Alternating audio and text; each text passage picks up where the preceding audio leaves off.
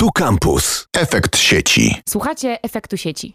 Przy mikrofonie Justyna Pokojska. Można powiedzieć, że XXI wiek e, zaczął się pod hasłem maksymalizacji, intensyfikacji, no ale szukamy też rozwiązań optymalnych, albo przynajmniej takich, które będą lepsze niż te, które mieliśmy poprzednio.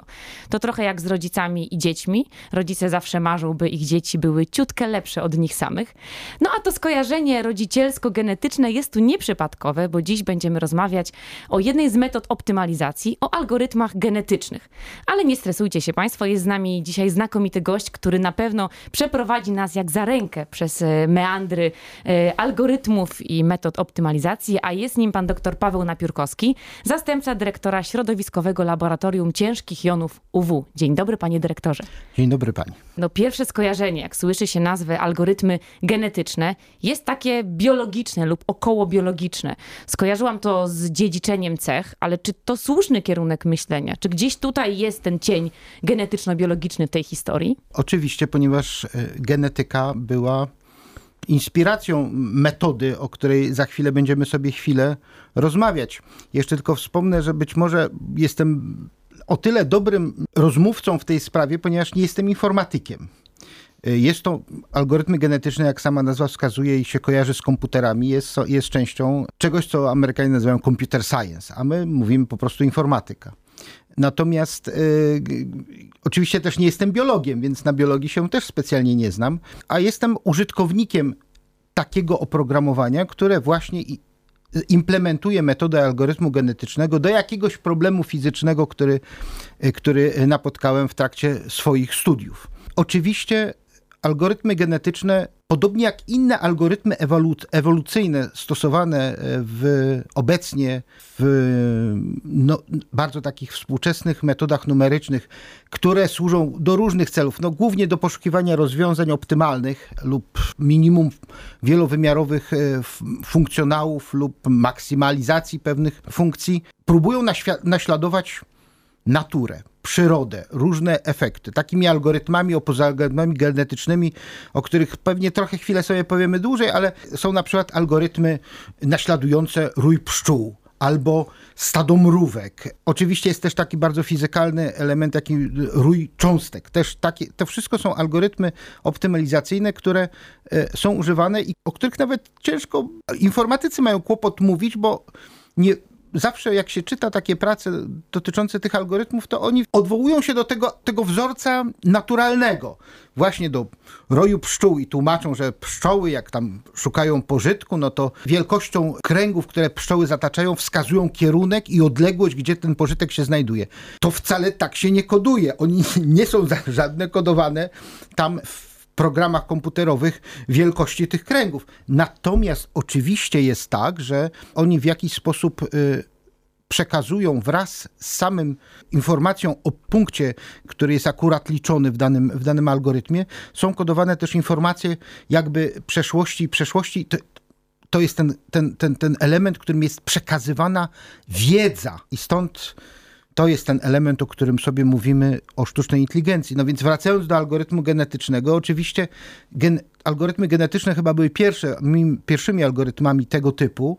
No i oczywiście sprowadzają się do tego, że kodujemy rozwiązanie jako jakiś ciąg bitów, prawda? I następnie my a priori nie wiemy, który bit jest odpowiedzialny za to, że to jest lepsze rozwiązanie albo że jest gorsze. No to pozwalamy mieszać się tym bitom między sobą w odpowiedni sposób. To są krzyżowanie. Można też próbować wymienić jeden bit tak jak to się dzieje w mutacji. Więc ta jakby naśladownictwo przyrody, a szczególnie ewolucji powodowanej przez genetykę jest tutaj wręcz dosłowne. I dlatego jako tako rozumiem, co ten algorytm robi i dlaczego jest skuteczny. Panie doktorze, to gdzie ten algorytm może nam się przydać? Mówił pan doktor o pożytkach płynących z obserwacji pszczół, roju czy też mrówek. No a jak przekładając to na nasze realne działania, co można za pomocą takich wyliczeń zoptymalizować albo gdzie można znaczy, wykorzystać taką metodę? Tu może się cofnę chwilę, bo, bo, bo skąd w ogóle potrzeba algorytmu genetycznego, tak? Znaczy tak, tego typu algorytmów. Znaczy, jak chwilę się nad tym zastanawiałem, to, to, to, to jest dosyć rzecz dosyć e, zabawna, no bo przecież my mamy wiele narzędzi informatycznych, które generalnie w sposób iteracyjny potrafią znajdować rozwiązanie. No na przykład, żeby znaleźć minimum funkcji, no wystarczy przeczesać przestrzeń, w której ta funkcja jest określona, że powiem językiem matematyki, no i w końcu znajdziemy jakieś rozwiązanie, które jest albo najmniejsze, albo najwyższe, albo takie, jakie chcemy. Natomiast oczywiście, jeżeli mamy tych wymiarów coraz więcej, czyli mamy przypadki, w których na przykład próbujemy opisać zjawisko zależące od wielu czynników, no to wtedy ta przestrzenie się mnożą przez siebie i zaczynają, i te problemy informatyczne zaczynają być strasznie skomplikowane. Skomplikowane z kilku powodów. Przede wszystkim ze względu na wielość przetwarzanych informacji, wielokrotność informacji, która musi być przetworzona. Ona idzie y, w wielokrotności 10 do jakiejś tam potęgi i to nawet przy bardzo wydajnych komputerach przestaje to mieć jakikolwiek sens. To znaczy, bardzo łatwo dojść do przypadku, którego czas rozwiązywania by wymagał czasu, którym istnieje wszechświat. W związku z tym istnieją jakieś metody zawężania poszukiwania rozwiązań. Algorytmy właśnie ewolucyjne, na przykład genetyczne, są takimi, są algorytmami heurystycznymi. Co to znaczy?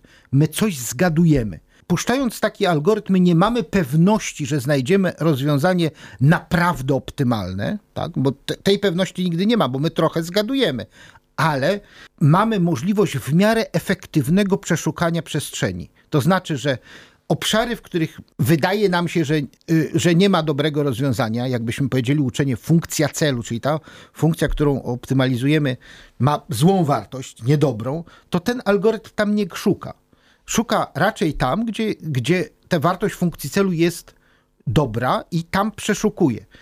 Oczywiście walor mutacji powoduje, że nie jesteśmy odporni na problem, który ma bardzo efektywna metoda gradientowa, to znaczy minima lokalne. Żeby dać jakiś opis, to taki opis jest, taki, taki fajny opis jest mm, w książce profesora Michalewicza Polaka, który pracuje obecnie w Stanach Zjednoczonych, który, który jest w pewnym sensie dla wielu guru tej, tej metody. Mianowicie on opisywał to takim w ten sposób. Jeżeli byśmy chcieli znaleźć najgłębszą dziurę na świecie, no to można oczywiście wziąć jakiegoś królika i kazać mu znaleźć tą dziurę. No to on wlezie do najbliższej dziury i tam skończy. To będzie minimum lokalne. Można też wziąć milion królików, pozwolić im się rozmnażać, a co jakiś czas eliminować, wyżynać, wszystko jedno, y, eliminować króliki, które żyją powyżej pewnego powodu, po, po poziomu. W końcu skończymy na kolonii króliczej, która żyje w najgłębszej możliwej dziurze. No, tak działa mniej więcej algorytm genetyczny i to jest w tej chwili implementowane informatycznie. Czyli, podsumowując, algorytmy genetyczne stosuje się tam, gdzie poszukujemy rozwiązań w przestrzeniach wielowymiarowych, a więc gdzie normalne metody standardowe są nieefektywne, oraz wtedy, kiedy boimy się, że metoda prostsza, którą stosujemy, taka typowa iteracyjna, doprowadzi nas do minimum lokalnego, taki, czyli nie znajdziemy rozwiązania właściwego. Ja jeszcze jedną rzecz powiem, która jest, jest istotna w tym całym interesie. Dlatego, że obecne komputery, wydaje nam się, że robimy coraz szybsze, ale te komputery tak naprawdę coraz szybsze nie są zegary w tych procesorach są w zasadzie pracują na tym, na tym samym. Natomiast tym, czym op zaczynamy operować i nas fascynuje nowa maszyna, to taka, która na przykład ma 5 rdzeni, 10 rdzeni, 20 rdzeni. O co chodzi? Taka architektura procesora pozwala przetwarzać informacje równolegle. Oczywiście o to, to, ta technologia jest znana od dawna i, i, i wiele komputerów jest takich, które potrafią y, zrównoległać przetworzenie programu. Natomiast no, przypomnę, że to jest jakaś, że większość komputerów, która działa, to jest metoda iteracyjna. Znajdujemy jedno rozwiązanie i z tego dopiero wnioskujemy o drugim.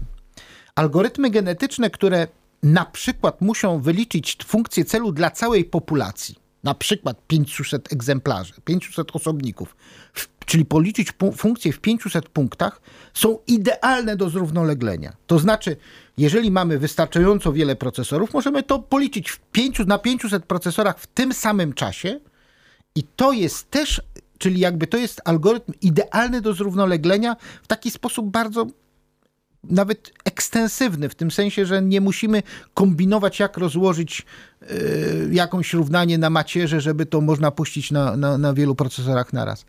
To jest też argument, który powoduje, że te metody są coraz częściej i coraz szerzej stosowane w różnych dziedzinach życia. To ja podpytam o, o, konkrety, bo przeczytałam, że takie algorytmy na przykład wykorzystuje się przy optym, optymalizowaniu trasy kurierów. To jest coś, co doświad czego doświadczamy na co dzień.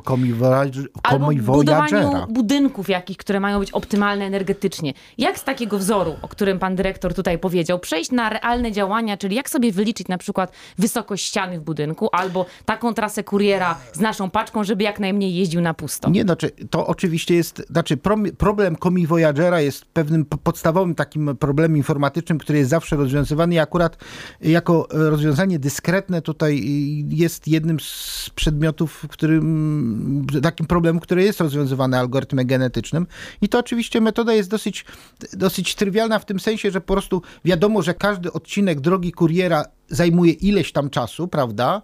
No więc w związku z tym buduje się drogę kuriera z punktu A do punktu B różnymi metodami, sumując te, te punkty, no i oczywiście się wylicza i później kolejna iteracja powoduje, że, że te drogi są zmieniane, prawda? To mniej więcej tak działa. Tak samo działa zresztą w budynku, bo w budynku no to nie optymalizuje się oczywiście wysokości budynku, natomiast to, co sobie wyobrażam bardzo łatwo do, jako zastosowanie właśnie takiego algorytmu genetycznego i co więcej, nawet widziałem chyba zastosowanie akurat nie do budynku, to tylko do projektowania sieci wodociągowej, no to na przykład przebieg rur czy ściekowych. Jak to zrobić, żeby rura była jak najkrótsza, ale jednocześnie albo za, ale, ale zrealizowała te cele, które, które są potrzebne. Zresztą tych zastosowań tych algorytmów genetycznych teraz jest coraz więcej i, i, i muszę powiedzieć, że to jest, to jest fascynujące samo w sobie zagadnienie badawcze. Jako logo, taki symbol projektu, którym, którym się zajmuję, może który za chwilę jakoś tam krótko powiem, przyszło mi do głowy, żeby przyjąć kształt anteny statku kosmicznego, która została zaprojektowana algorytmem genetycznym. Problem był taki, że NASA miała wysłać statek kosmiczny, wysłała zresztą statek kosmiczny gdzieś w, do granic wszechświata i chodziło o to, y, wszechświata naszego znanego, no powiedzmy mm, ściślej to było Układu Słonecznego. I problem był taki, żeby zaprojektować antenę, która będzie kierunkową i optymalny sposób wykorzystywała moc, żeby przekazać informacje te, z tego statku kosmicznego na duży dystans. Kształt tej anteny jest po prostu kompletnie nieintuicyjny. To jest linia łamana. Dziwate są na to prace, na ten temat prace naukowe, jak to tak możliwe, że to wyszło i znaczy to można sobie znaleźć w sieci, jeżeli się ktoś wejdzie na stronę anglojęzyczną e, e, do Wikipedii dotyczącą właśnie algorytmów genetycznych, to właśnie ten kształt na anteny znajdzie. Żeby Państwu dać wyczucie, o co w ogóle chodzi. Dlaczego mnie to tak zafascynowało, to wystarczy zrobić prosty test. W mieście, które dobrze znacie, wyznaczcie sobie drogę na nawigacji satelitarnej pomiędzy dwoma punktami. Droga, która zostanie wytyczona, może być zupełnie oczywista, ale bardzo często zdarza się to droga, której, w, którą w życiu byście nie pojechali. Po prostu algorytm nie wie, jakie są wasze przyzwyczajenia, a priori nie wie. Potem, bo niektóre są algorytmy, które się tego uczą, ale a priori nie wie, jakie to jest, a wy, wy, wytycza na przykład drogę, która jest najkrótsza, tak? No i ona będzie wiodła przez drogi, którymi w życiu byście nie pojechali, ponieważ no, to jest kompletnie nieintuicyjne. Na tym polega pewien fenomen czegoś, co nazywamy sztuczną inteligencją, brzydko mówiąc, czy jakimiś takimi y, uczeniem maszynowym. Komputer nie zna naszych przyzwyczajeń, nie ma naszych intuicji, a my kodujemy problem w sposób, który nie wynika z pierwszych zasad. Tak? Po prostu tu akurat w przypadku problemu komiwojażera czy y, przepustowości rur, sieci instalacji budynku, oczywiście my tu kodujemy to mm, w prosty sposób, to znaczy przekrój rury razy ciśnienie wody czy coś takiego, ale, ale w, w ogólności problem może być sformułowany przy pomocy równania, który nie odwołuje się do pierwszych zasad takich na przykład jak w przypadku rzutu kamieniem, siły Newtona czy, czy równań kinematycznych. Po prostu komputer sam wykrywa, co jest ważne na podstawie tego, co mu powiemy, co jest ważne, co jest nieważne, to, co jest ważne, podkreśli odpowiednim indeksem, współczynnikiem, a to, co jest nieważne, wygasi.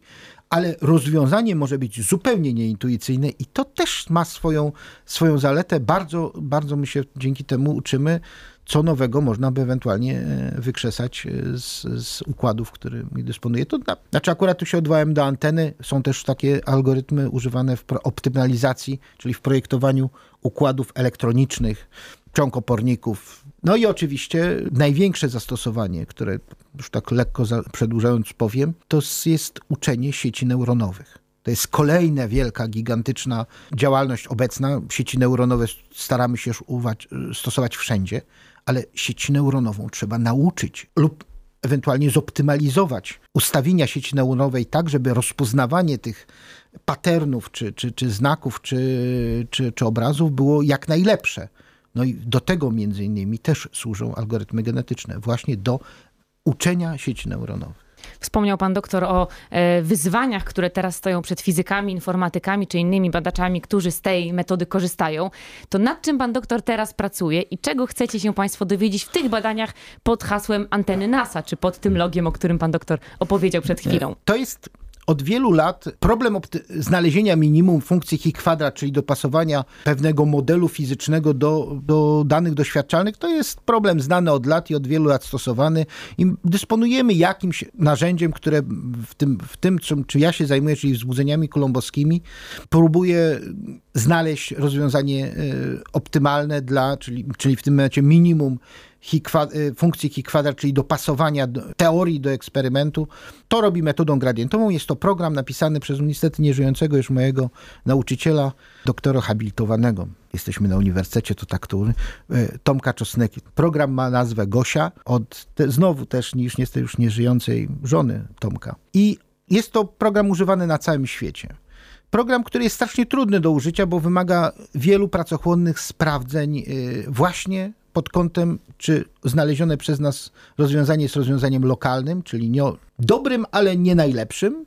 I, i to było, zainspirowało mnie do tego, żeby spróbować na tym zapuścić algorytm genetyczny. No I to od paru lat, niestety, chcę powiedzieć od dość cza czasu, próbujemy zaimplementować i się nauczyć, jak to robić. No już to prawie umiemy, w tym sensie, że algorytm chodzi. To dzięki współpracy z Politechniką Warszawską i to też jest bardzo ciekawe, bo udało mi się zwerbować do zespołu paru informatyków, którzy trochę się tym, tym, tym zainteresowali.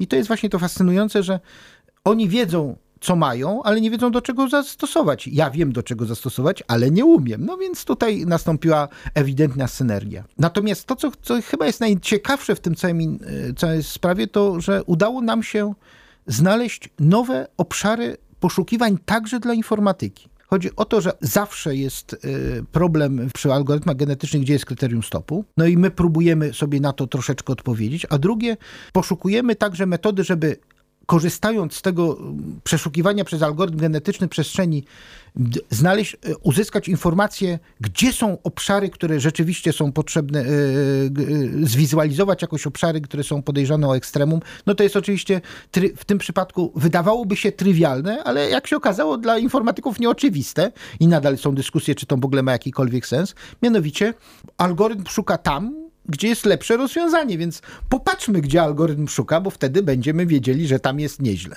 że tam może się znajdować nasze rozwiązanie. No więc takie metody, to, to była pierwsza jakby taki yy, rozwinięcie tej metody algorytmu genetycznego, a druga, no to oczywiście yy, określenie jakości rozwiązania, to znaczy po, zobaczenia, jak, jak wygląda ta, ta dolina Hi kwadrat, w której, której znajduje się nasze minimum. To dla nas, fizyków, ma interpretację. Może dowiemy się, jaka jest dokładność wyznaczenia tego, tych parametrów teorii. Z drugiej zaś strony jest tak, że jest szereg innych możliwości. Informatycy natychmiast zauważyli, że to z drugiej strony może określać też y, w przypadkach na przykład układów mechanicznych i optymalizacji układów mechanicznych zakres tolerancji. Taki algorytm wymyślony przez nas, głównie przez mojego współpracownika, który właśnie złożył pracę doktorską, pana mm, magistra, inżyniera Daniela Piętaka, nazywający się Frontline Algorytm, właśnie został, znaczy jest, był przedstawiony i, i w tym kontekście także jako pewna metoda uniwersalna, która pozwala z jednej strony być może wyznaczyć niepewność pomiarową, z drugiej strony dolarencję układu mechanicznego. No zobaczymy jak to się przyjmie. No na razie, jak mówię, próbujemy się tego nauczyć i to też jest, i to jest w pewnym sensie, to nie jest już algorytm genetyczny, to jest jego rozwinięcie i wykorzystanie dodatkowych informacji, które optymalizacja algorytmem e, genetycznym dostarcza. Jak y, tak słucham opowieści, to mam wrażenie, że takie motto, które wisiało u mnie w liceum w klasie, gdzie uczono fizyki pod tytułem nauka to fizyka, reszta to tylko zbieranie znaczków, jest absolutnie prawdziwe, bo tu pan doktor pokazał nam, że to jest właściwie wszystko, ale to, co jest najciekawsze, to to, że to nie są przecież okopane hermetyczne dziedziny nauki, tylko że właśnie to jest i biologia, i informatyka, i matematyka, i fizyka i to wszystko przekłada się na to, że naszą paczkę kurier dostarcza w czasie optymalnym, pokonując optymalną drogę na przykład po Warszawie. Liczę na to, że wrócimy do tych konsultacji fizycznych, a naszym słuchaczom i mnie samej e, otworzą się kolejne obszary wiedzy, o której nie miałam pojęcia, a, a są to fascynujące zagadnienia. Naszym gościem był dzisiaj pan dr Paweł Napiórkowski, zastępca dyrektora Środowiskowego Laboratorium Ciężkich Jonów na Uniwersytecie Warszawskim. Bardzo dziękuję panie dyrektorze za Dziękuję rozmowę. pani doktor. Dziękuję pięknie, a my słyszymy się jak zwykle w kolejnym odcinku Efektu Sieci. Tu Campus.